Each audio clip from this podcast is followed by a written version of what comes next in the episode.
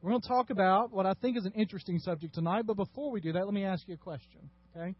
How many of you have heard or read the book that's out called Heaven is for Real about the eight year old boy, okay? We're not going to talk about that tonight, but we are going to talk about near death experiences next week, okay? And I, I haven't read the book all the way, so I, I'm not going to comment on it tonight. I've had a couple of people in the church kind of ask me about it. So if you know people that have read that book, they're interested in it, you can let them know. We're going to talk about it a little bit next week, and um, so just be aware of that. And then coming up in the near future, we're going to talk about the controversy over hell that is happening right now uh, among uh, pastors that claim to be strong believers in Christ. We're going to talk about Rob Bell's book, uh, Love Wins the counter of that by a guy named Mark Galli called God Wins, and the counter to the counter of that by Francis Chan called Erasing Hell. And so we're going to be having that discussion. You don't have to read all of that, and I'm not going to read you the books, but just kind of tell you all about that. Okay, so over the next couple of months, that's all before we get to the light subject of going through the book of Revelation together this fall. Okay, so it's we're just trying to do some fluff stuff before we get there. Okay, um, but tonight, I, I want to start by, by talking about good news and bad news. All right? You ever had somebody come up and say, I've got some good news for you and I've got some bad news for you? Which one do you want first? Anybody ever had that happen or said that? All right. It's like two friends that uh, both love baseball. You may have heard about this, that they uh, wondered if there was baseball in heaven. And so they decided that uh, when the first one died, they were going to go ahead and they were going to find out and come back and let the other one know. So uh, one of the friends died, went to heaven, found out they were playing baseball, thought I got to get back and tell my friend that was our agreement. He comes back and he says, Jack, I've got some good news and I've got some bad news for you. And he said, well, well, what is it? He goes, well, it's about baseball in heaven. He goes, well, tell me. He said, they have baseball in heaven. That's the good news. He goes, well, what could be bad? What's the bad news? He said, well, you are scheduled to pitch Friday. All right. So you know, there's good news and bad news. It's uh, like the husband that told his wife, I've got good news and I've got bad news. She said, Well, there's. He goes, Well, uh, I think I may be losing my voice. And she said, So what's the bad news? All right. It's, that's not bad at all, right? So we're going to talk today about the good news side of some bad news. Because sometimes we talk so much about the bad news that we forget the good news. When I was growing up, my mom worked at Dyersburg Fabrics, which was a textile plant. And her job was the administrative assistant, although back then they just called her secretary, secretary to the benefits coordinator at Dyersburg Fabrics. Dyersburg Fabrics was a place that did their own health care plan. They didn't outsource it, they did their own. Okay? And so mom was the secretary to the guy that coordinated that. Part of her job was to send flowers to anybody that had somebody in their family pass away. And so there were nights at the dinner table when we would say, Mom, we do not want to hear all of the death notices from Dyersburg Fabrics at the table tonight. Because there were times when at the table it just became, you are not going to believe who died today. And we'd spend our whole dinner conversation about bad things. And we want good news sometimes, okay? So over the last couple of weeks, we've talked about bad news kind of stuff. We've talked about evil and demons and the spiritual side of life that is bent on our destruction. And so tonight we're going to flip that and we're going to talk about spiritual beings that aren't evil or after our destruction. We're going to talk about angels, all right, and what Scripture teaches about that. Here's the deal I've got about two and a half hours worth of stuff, okay, that I'm going to cram into about 35 minutes, all right? I have several pages of notes, and I want you to interact. And so, if you've got dinner plans on top of the dinner you've already eaten, or dessert plans, or any of that, you know, I'm sorry. All right. So, uh, what do you think about angels? What does our culture think about angels? What do they think is going on with angels? Guardians. Who said that? Oh, up there at the top. I was like, I didn't see anybody's mouth move in this area. Maybe it was an angel. All right? What else? What, what kind of the ideas out there about angels? That they're women We don't know that yet. We'll get there, all right? That they're women or babies. You know, you think about all the pictures of babies with clouds on a with wings on a cloud, not with clouds on a wing. That'd be crazy, wouldn't it? All right. What else? What do people think about angels? Messengers. Who do people think angels are? People that have died is a popular thing, you know. You die and you go and you become an angel, right? Where do people learn about them? Where do they get these ideas? TV. What? Anything in particular? Yeah. Near death experiences, books, movies. Anybody think of any movies that have had angels in them? Clarence, It's a Wonderful Life. There you go. Every time a bell rings, an angel gets his wings. So there is that little statement that is used every year at Christmas. People think that angels have to earn their standing. City of Angels. John Travolta was an angel, right? Typecasting there, right? He's just really an angel. How have the images of angels changed recently? You may seen any, you may not kind of be aware of all this. It's interesting. The last two or three years, the movies that have come out about angels have been very dark. Um, Michael, that was that was that's a John Travolta one. Yeah, that was he was a bad angel, kind of bad. Yeah, but even like there was a movie, and I don't remember what it was, a couple of years ago, a year ago, but that angels were coming to destroy the earth. Legion, that's what it was. Yeah, the angels were coming to destroy the earth, and they were like fierce warriors. You'd been happy with that, Carol. They were warriors, but they were God had kind of just told them just go destroy everything. Okay, so it's interesting to see all of that. There was a resurgence in angels in popularity in the 80s, really. Uh, there was a TV show that came on that had Touched by an Angel. Michael Landon was in that. Um, back then, I don't know that, whether y'all remember this or not, but it was a big deal. Oprah donated, she had a huge collection of angels that she donated to a museum. So people were kind of interested in it. And in the midst of all of that, what began to happen is kind of uh, what people wanted to think about angels, and a new age kind of understanding, and a biblical understanding, and just whatever, all began to kind of flow in together.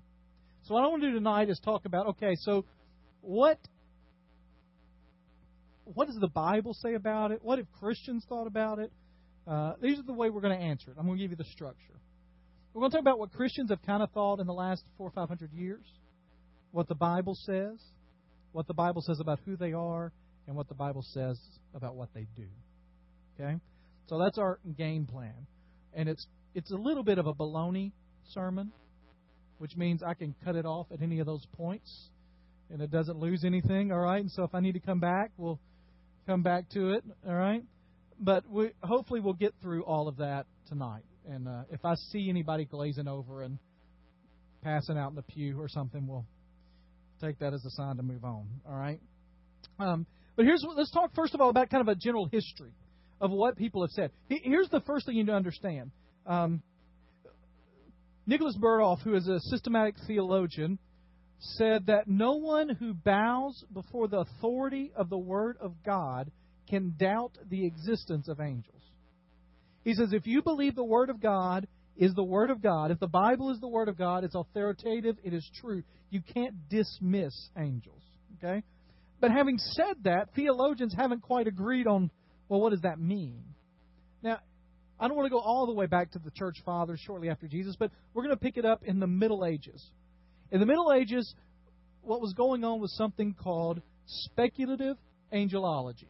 Now, I know you came tonight saying, I hope he talks about speculative angelology. That's what I hope. All right? And so tomorrow, when you're asked at work, or you're you're on the phone. What y'all do? Did y'all have church? Oh, we had church. We talked about speculative angelology. Is what we talked about. Here's what I mean by that. They spent a lot of time interested in the spiritual realm. Okay. So much so that they became obsessed by it in almost every aspect of their life. What's a strange characteristic of medieval churches? You know the churches I'm talking about, the cathedrals.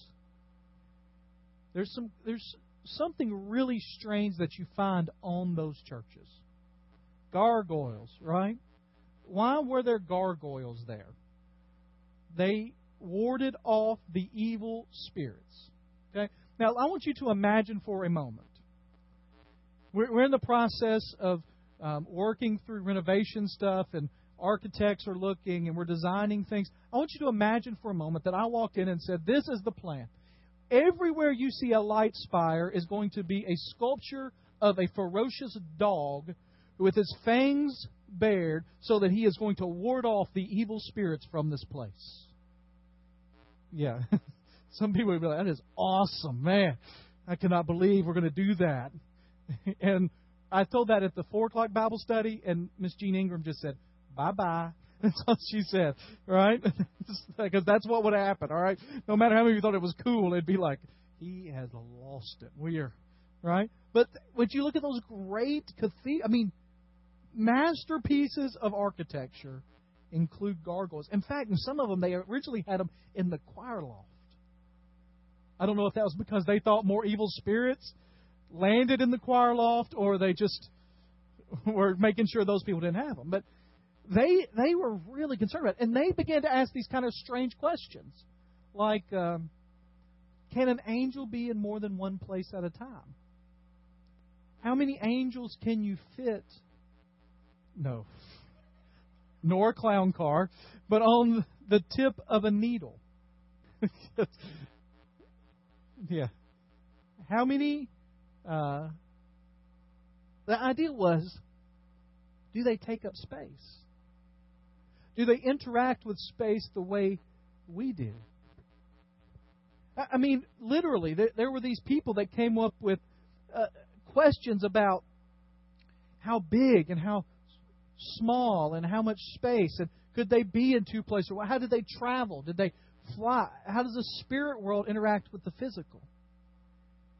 They even ask questions like, well, okay, what was the length of. They tried to come up with formulas to determine the length of time between their creation and their fall. The demons. So you had all of these people coming up with these speculative thoughts about it. And then this thing happens called the Reformation. And in the Reformation, the idea was we have gotten away from the Bible and we've moved to asking ourselves questions about tradition and other stuff. It's time to get back to a biblical understanding of everything. And so they didn't start asking questions about how many can fit on the head of a needle. They didn't ask questions about, well, can they be in two places at once or how do they travel? They just said, what does the Bible say about them? Reformation theologians tended to um, confine their work to systematizing the biblical material concerning angels. Now, the one that systematized the most was a guy named John Calvin. You've probably heard his name. And this is what he said about angels. He said they are ministering spirits whose service God uses for the protection of his own and through whom he both dispenses his benefits among men and also carries out his remaining works. So you had the speculative, you had the people trying to bring it back to the Bible, and then this thing happened called the Enlightenment. Now, I know we're stretching into your history minds here, but what was the Enlightenment about? That's good. That's good history there. Anybody know what the Enlightenment was about? It's when science began to flourish. Francis Bacon came up with the scientific method. The Enlightenment meant that human beings came out of the dark ages and suddenly have been enlightened with new understanding. Well, the problem was when they started to do that, they started to say, well, things like angels can be explained away. And they came up with this theory that was around for a while called Occam's razor. Anybody ever heard of Occam's razor? George Hagen said he's heard of Gillette and Schick, but not Occam. All right. Uh, Occam's razor said, and this is what it, the actual, that entities are not to be multiplied beyond necessity. That's exactly what you were thinking, I know. And here's what it means it means if you can explain something naturally, don't try to come up with a supernatural explanation. And so, one by one, they started knocking down these stories of angels and miracles and God. And they came to a point where they didn't believe in it. In fact, a, guy named, if you're looking for a, good name for a kid, uh, Schleiermacher. Said this The belief in angels was undeniably part of Christian tradition. Yet in our modern world, it is humiliating. And so they just said they don't exist. Enlightenment, undermining of angels, paralleled a loss of understanding of demons. And so, as one guy said, generations of socially oriented theologians dismissed the devil, demons, angels as superstitious relics of little importance to the Christian message. And it looked like they were gone. And then this strange thing happens in the mid to late 20th century. Angels become popular again. Now, one of the reasons was that Western societies began to have contact with non Western societies. We started to re engage the Amazon culture where strange things were happening. We started to see people in Indonesia that had supernatural things that we couldn't explain happening. Another thing, this is kind of interesting, but uh, another reason that people got interested in angels is because the 50s and the 60s and the 70s brought a brand new interest in extraterrestrial beings. People from outer space that continues to this day, right? One of the biggest movies of this summer is a movie called Super 8, and it's a movie about being in the 60s and I don't want to ruin the whole movie if you haven't seen it, but aliens come to Earth, all right? Um, in the 80s when I was growing up, there was the movie E.T. Okay, it was E.T. phone home. Okay, and so this idea in the supernatural or other beings or something led people to suddenly get involved in thinking about angels. And then the New Age movement came along that started talking about um, spirit being in everything and um, talking about Mother Earth and the spirit of Mother Earth and paying homage to the spirit of living things. And people began to get interested in this spiritual. And they, they, they got dissatisfied with just everything being physical. They wanted some kind of spiritual experience. And so we come to a place now where people are pretty interested in this kind of stuff. But we don't really have a good grasp on what it is. If you've got your Bibles, turn to Psalm 103. We're going to jump around a little bit. We're not going to be in one place. I want to talk first about what the Bible says, and we're going to look first at the biblical terminology. So, what it, words were used, then we're going to look at where angels came from, what they're like, and what they do. Okay? Give you an idea. According to one scholar, numbers differ a little bit here, but one scholar um, has said that in the Old Testament there are 108 references in 17 books to angels. And in the New Testament there are 165 references in 17 books to angels. Now, what's interesting is there are 39 books in the Old Testament. There are 27 books from our children's Sunday school teacher who teaches that, 27 books in the New Testament. And so you see, the Old Testament is much longer than the New Testament, right? The Old Testament is much longer, but you see more references in the New Testament. Okay? In the Old Testament, there was a word that was the word malach. Okay? Yeah, I, I apologize. Malach. And it meant messenger. Okay? And it's used of human messengers, like in Haggai 1.13, but in the Old Testament, predominantly it refers to heavenly messengers. Places like Genesis 28.12 or Psalm 78.49 or Psalm 91.11 or Zechariah 2.3. In either case, it is a word that talks about someone bringing a message on behalf of another. In Psalm 103:20, now Psalm 103 um, is a psalm you may be familiar, especially the first part. It's one of those psalms that people read a lot of the first part, but they may not finish the whole psalm. Psalm 103 is the one, Praise the Lord, O my soul, and all that is within me. Let me praise his holy name. Praise the Lord and forget not his benefits, for he forgives all your sins and heals all your diseases and redeems your life from the prick, crowns you with love and compassion. He satisfies your desires with good things, so that your youth is renewed like eagles. All right? That's we like all that. But we sometimes forget what comes at the end of this chapter. Verse 19 says this, and then we'll go to 20. The Lord has established his throne in heaven, and his kingdom rules over all. Praise the Lord, you his angels, his malach, you mighty ones who do his bidding, you who obey his word. Praise the Lord, all his heavenly host, you his servants who do his will. Praise the Lord, all his works everywhere in this dominion. Praise the Lord, all my soul. So, what the psalmist does here is he talks about, I need to praise him because of what he's done for me. But then he kind of says, But my praise isn't enough. My praise is only part of it. And we have to remember this. This may be the one thing that you kind of pull out of tonight. We are not the sole intelligent beings that God has ever created. And we are not sufficient even in our praise to give him the glory he deserves. But we are part of that story. So the psalmist says, My praise isn't enough, so all you angels praise him. And then he just kind of says, And if I missed anybody, let me say, let everything that he has ever created praise his name. Now, there are other Old Testament words used for um, angelic beings, things like the cherub in Genesis and in Exodus, like the holy ones in Psalm and Job, like the heavenly host in 1 Kings 29, like the watcher in Daniel 4, the sons of God in Job 1 and 2, and the seraphim in Isaiah chapter 6. But the point is, it's there a lot. Now, in the New Testament, anybody know the word in the New Testament for that we get angel from? Angelos. A N G E L O S.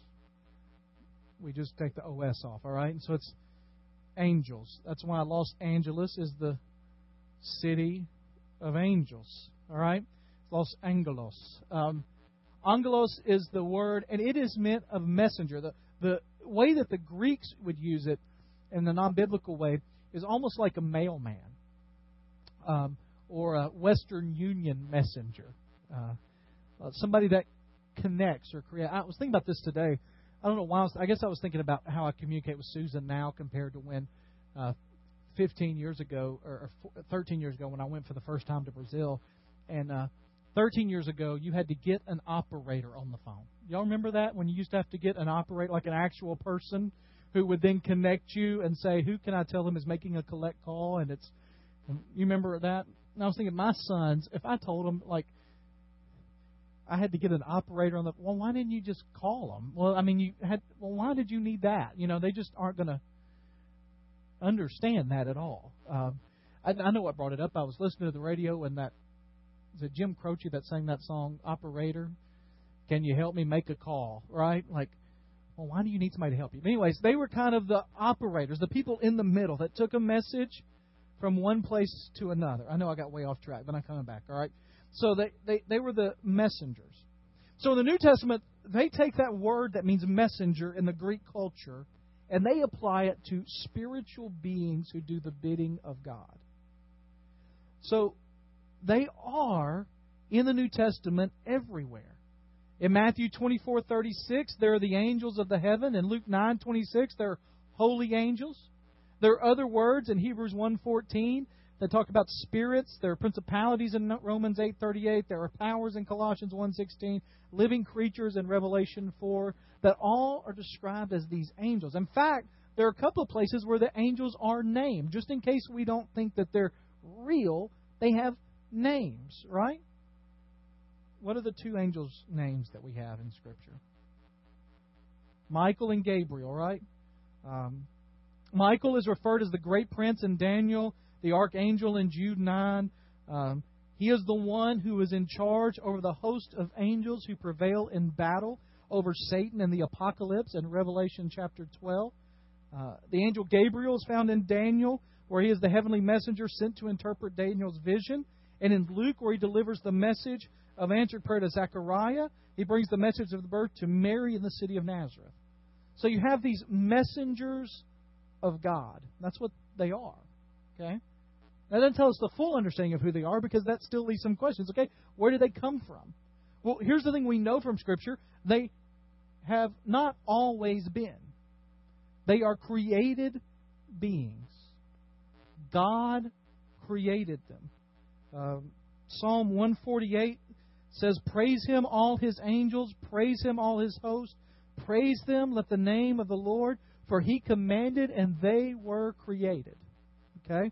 So you've got that. And then in John 1 1 3, the Word created all things. And in Colossians 1 6, it tells us that those all things included visible, invisible, thrones, dominions, principalities, or powers. The idea there is the angelic world. So we know they're created beings. Here's the second thing we know we know they were created before day one. Okay? Genesis 1 1, what does it say? In the beginning, God created heavens and the earth. Okay? The, the understanding that we have there is not just that God created us, the earth. The understanding is He created all that was created. But when we get to Genesis 2 and Genesis 1, we find out that there seems to be this creation that's happening for us, but that the angels have kind of already been there. When? I don't have a clue. How? God only knows.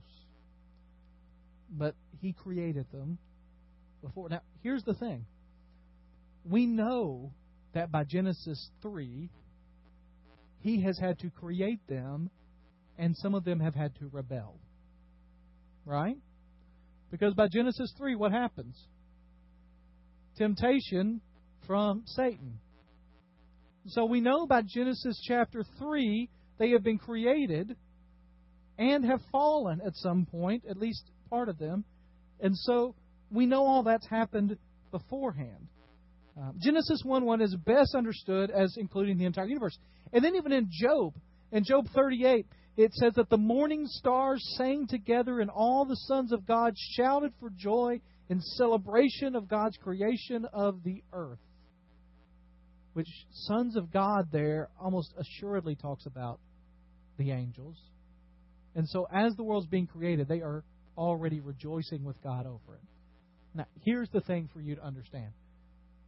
There is no timeline in Scripture about what all happened there. And we don't need one. So don't try to come up with one. All right? There have been people that have spent lifetimes trying to do that, and it is all vanity. There's no need to try. You just trust. But the point there is that they are created before we get here. Okay? Somebody says, well, why didn't God just like give us an appendix to the Bible? Appendix A, angels. Okay? Here's everything you want to know about angels. Here's the reason. The Bible's not about angels.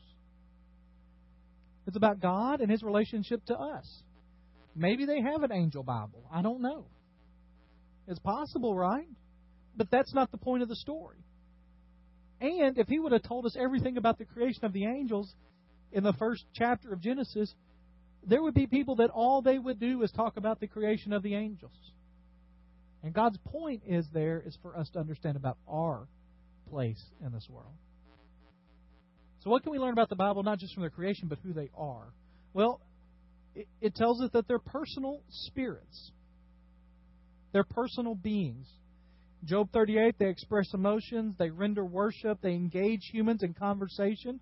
They come to Joseph or they come to Mary or they uh, render wor- like render worship. They make moral choices because you have some that have fallen and some that aren't. Angels are spiritual beings. They don't normally appear in human form. Hebrews 1:14 says that they're sent forth to minister to those.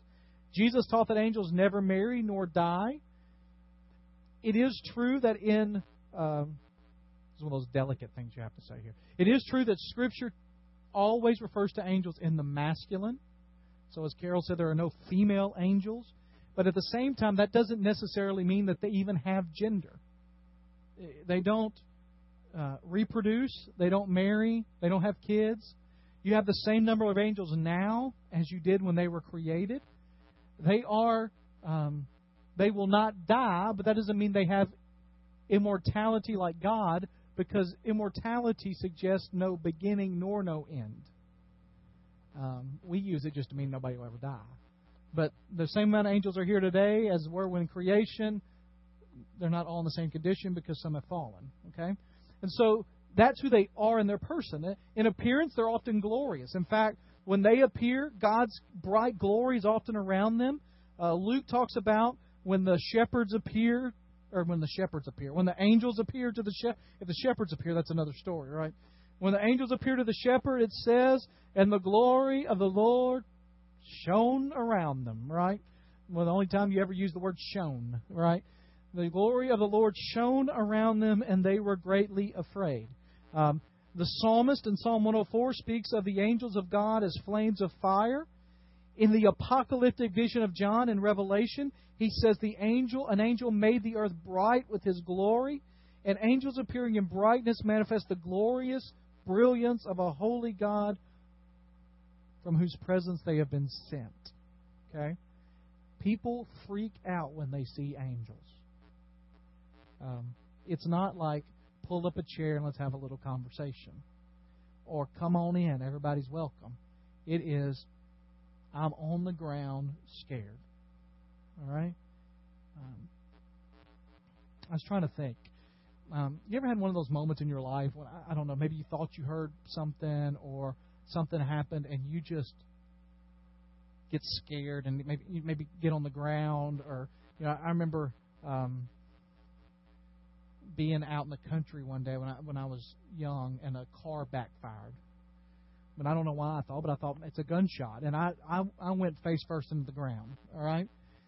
When people see angels, it's like they've heard a gunshot and they go to the ground.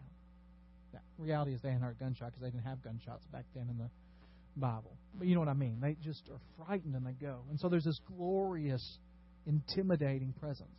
Um, that's why a lot of the contemporary depictions of angels are just off because most of them you want to cuddle with. I'm talking about the contemporary images. You don't get frightened of. If you walk into the Hallmark store and buy you an angel to put on your mantle, you're not buying one that's going to scare you, right? You're buying the sweet little angels, all right, or the precious moments angels, or what's the willow tree angels, right? They've got their wings and wire behind them, right? Okay. They're glorious. In intellect, they're wise but not omniscient. So they have thoughts and they're wise, but they don't know everything. Jesus said in Luke 24 that, or Matthew 24, excuse me, the day of the hour no one knows, not even the angels of heaven. So they know a lot, they don't know all. In power, they're strong, but not omnipotent. So they're powerful, yes, but they don't have all power. They're not God in that way. Peter states directly that angels are greater in power and might than humans. When the Son of Man comes in glory to judge the nations, he will be accompanied by his holy angels who will assist in the administration of his judgment. Limitations on their power are seen in their struggles in spiritual warfare, though. Job 1:12, Daniel 10:13, Jude 9, Revelation 12:7. They have struggles. In presence, they may be in many places, but not omnipresent, is what Scripture suggests. It's impossible to explain the details of how a spiritual being interacts with physical realm and time. But it seems in Scripture that they move from one place to another, and sometimes it involves delays, but sometimes it's almost as if they're there at the same time. Like in Daniel 9:21 or Daniel 10:10 10 through 14. They're limited their presence because they're finite and created. But they have more freedom in space and time than we do. And I don't know how to explain it better than that. It's almost as if um, they have the abilities that we always dream about. When they want to go somewhere, they don't have to jump in a car or a plane, right? They just go. We just, I just traveled three hours back from Dyersburg in a car with my kids, and there are times I'd like to just go. You with me? You know, Susan and the rest of our team spent 24 hours traveling to Brazil. I'd love to be able to just go, right? Beam me up, Scotty, right? That's what I'd like. And angels seem to have this kind of ability. They don't have to. Angels don't have to hail a cab, no matter what John Travolta's movie makes us think, right? They don't have to hail a cab. They just go. Okay? So, and in status, they're more glorious than man. Psalm 8 suggests that angels have a more glorious status in the creator order than man.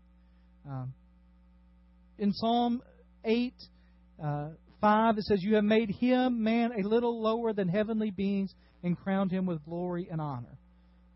Perhaps the angels are more glorious than man in what they bear, a more immediate and brilliant display of their Creator's glory. Whatever it is, Paul asserts the saints will one day judge the angels. And so it's this kind of strange juxtaposition that they are somehow greater than us, but we will judge them. Um, these angels may be the evil ones judged by Christ and his saints. It may be that we get to have a part in sentencing or judging the demons. Um, whatever that is. That's that. All right, so what do they do? You tell me, what are some things angels do? So, what were they doing there, though? Well, besides, yeah, messengers, they were messengers. But I want to get into some specifics of what that means. Okay? So, what were they doing with Lot and Abraham and all that? What were they doing there? They came to destroy, so they so, in one way, you're right. They came as agents of God and carrying out His judgment. David, you're right. They came to try to protect God's people, God's chosen ones, Abraham and Lot, who's the luckiest man on earth because he happened to be related to Abraham, and Abraham said, I want you to be with me, right? And so he's trying to protect him because Lot didn't deserve it. So you've got that. So you've got protection of, God, of God's people. You've got agents of judgment about the child to be. They they still serve that that function that we talked about, direct messengers from God. Okay. Anything else? I got about eight, so y'all got three. What's that? They wrestle. They do. That can kind of be carrying out God's judgment, and uh, and they're pretty good. We're actually, we'll actually, we won't have time tonight, but at some point we'll talk about who that was wrestling with him. That's a very good question, and we'll answer it sometime. The question was when it says entertaining angels unaware, does that mean in a human form, or what does that mean? That, surely I don't mean to cut it off, but we'll talk about, yeah. I, I don't want to give just a short, quick answer there. All right, here we go. Here's some things they do. Ne- not, next week, we'll talk about near death experiences and what it means to entertain angels, okay?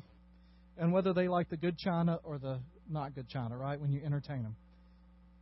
So they they fight in spiritual warfare. Right? Here we go. Here's what I got. They carry messages from God. We've talked about that, okay? They give guidance and instruction. They deliver people from danger. They view human affairs. So they watch human things happening. Um, he, he taught, you know, that's an interesting thing because Paul talks about in 1 Corinthians 4 9 about where the Corinthians thought that to be right with God meant that you had this exalted status. And Paul says, But God has decided to make the apostles last of all, so much so that we have become a spectacle, which is not a good word, to the world, both to angels and to men. They protect God's people, they provide strength and encouragement Elijah was running from Jezebel. And it tells us in 1 Kings 19, as he prayed, Elijah fell asleep. He was an angel, awakened by an angel touching him and telling him to get up and eat. They execute judgment. Jesus gave uh, the wheat and the tares and talked about it. And in there, um, that his angels, his angels will do the judging. In the book of Revelation, angels do execute divine judgment. They praise God. Isaiah chapter 6, right? Holy, holy, holy is the Lord God Almighty. You get in Revelation the 24 elders, the angels, the redeemed of the Lord, all praising God together. They guard believers. Um, here's a little side note. People say, Well, do I have a guardian angel? Scripture teaches that part of the job that angels do is they guard us, but it doesn't say that we each have our own individual guardian angels. And I think that's a good thing. We don't have Clarence, who's watching out for us when we yell out, I wish I'd never been born, okay? The reason that's a good thing is what Scripture teaches is that we have as many angels as our disposal at a moment that God seems deems necessary. So you don't have a guardian angel, you have guardian angels. Now that doesn't mean that they're all assigned to you right now. It may mean that right now you got a bunch assigned to you because of what you're going through. It may mean that you're just coasting for a little while. Uh, I don't know how that works really, but I'd rather have the availability of a bunch than you just you stuck. What if you get a bad one? You just got. so, all right. I've heard people blame their guardian angels when they have something happen to them. Well, if you were watching out, we need to talk about your biblical understanding of angels, but that's not the time to do it generally when they're in the hospital hurting. All right? So here's the summary of all that. The Bible clearly presents the angels as worshipers and messengers. They do God's bidding, they assist Him and His people. They themselves have never sinned and therefore never experienced God's saving grace, but their ministries towards humans who did have been redeemed are abundant. The many activities they have, two of the main ones are their ministry for God and they praise of God. Okay? So they deliver messages from God to individuals. They guide and instruct God's people. They deliver them from danger and death. They observe human affairs. They protect God's people. They provide strength and encouragement. And they execute divine judgment on the deserving. All right? So let me give you an overview. And I'm going to save another topic for next week. We're building topics next week. All right? Let me give you an overview from creation to reconciliation. So at creation, they are there. They were created before the earth was created, it seems, but they were created. At some point, many of them rebelled and they fell. And for whatever reason, God did not institute, that we know of, a redemption plan for the angels. But his angels led us astray, the fallen ones. And God did begin a redemption plan for us. Now, the angels are not directly involved with the redemption plan in as much as they pay for it, because that is Jesus and Jesus alone. But they are instructed with protecting us once we have become a follower of Jesus Christ. It seems that in Scripture, what you see is that angels are protective of God's people. That's important. Because our world acts as if angels are protective of everyone. But they are protective of God's people. As time moves towards its completion, the angels will be fighting spiritual warfare on our behalf and for the glory of God from now until the completion of time. And when Jesus comes, he will bring with him the heavenly host, an angel army. Not the little babies on the cloud, but fearsome warriors who will come and defeat Satan in the final battle and secure with Jesus as the leader of them all the victory once and for all for God. And what we need to understand is we never worship them, we never focus on them. What we understand is, though, we are not alone in the creation of God. We are not alone in the creation of intelligent beings of God. And we can be thankful. For spending two weeks talking about the ones that rebelled. Now we have the ones that are faithful, continually fighting on our behalf. And we can go in the assurance of that. All right? Next week, three topics we're going to talk about. Did an eight year old boy go to heaven? And come back to tell us about it in a book that has now sold two million copies. Who is the angel of the Lord that appears in the Old Testament a lot? And what was the other one? Oh, how do you entertain angels unaware?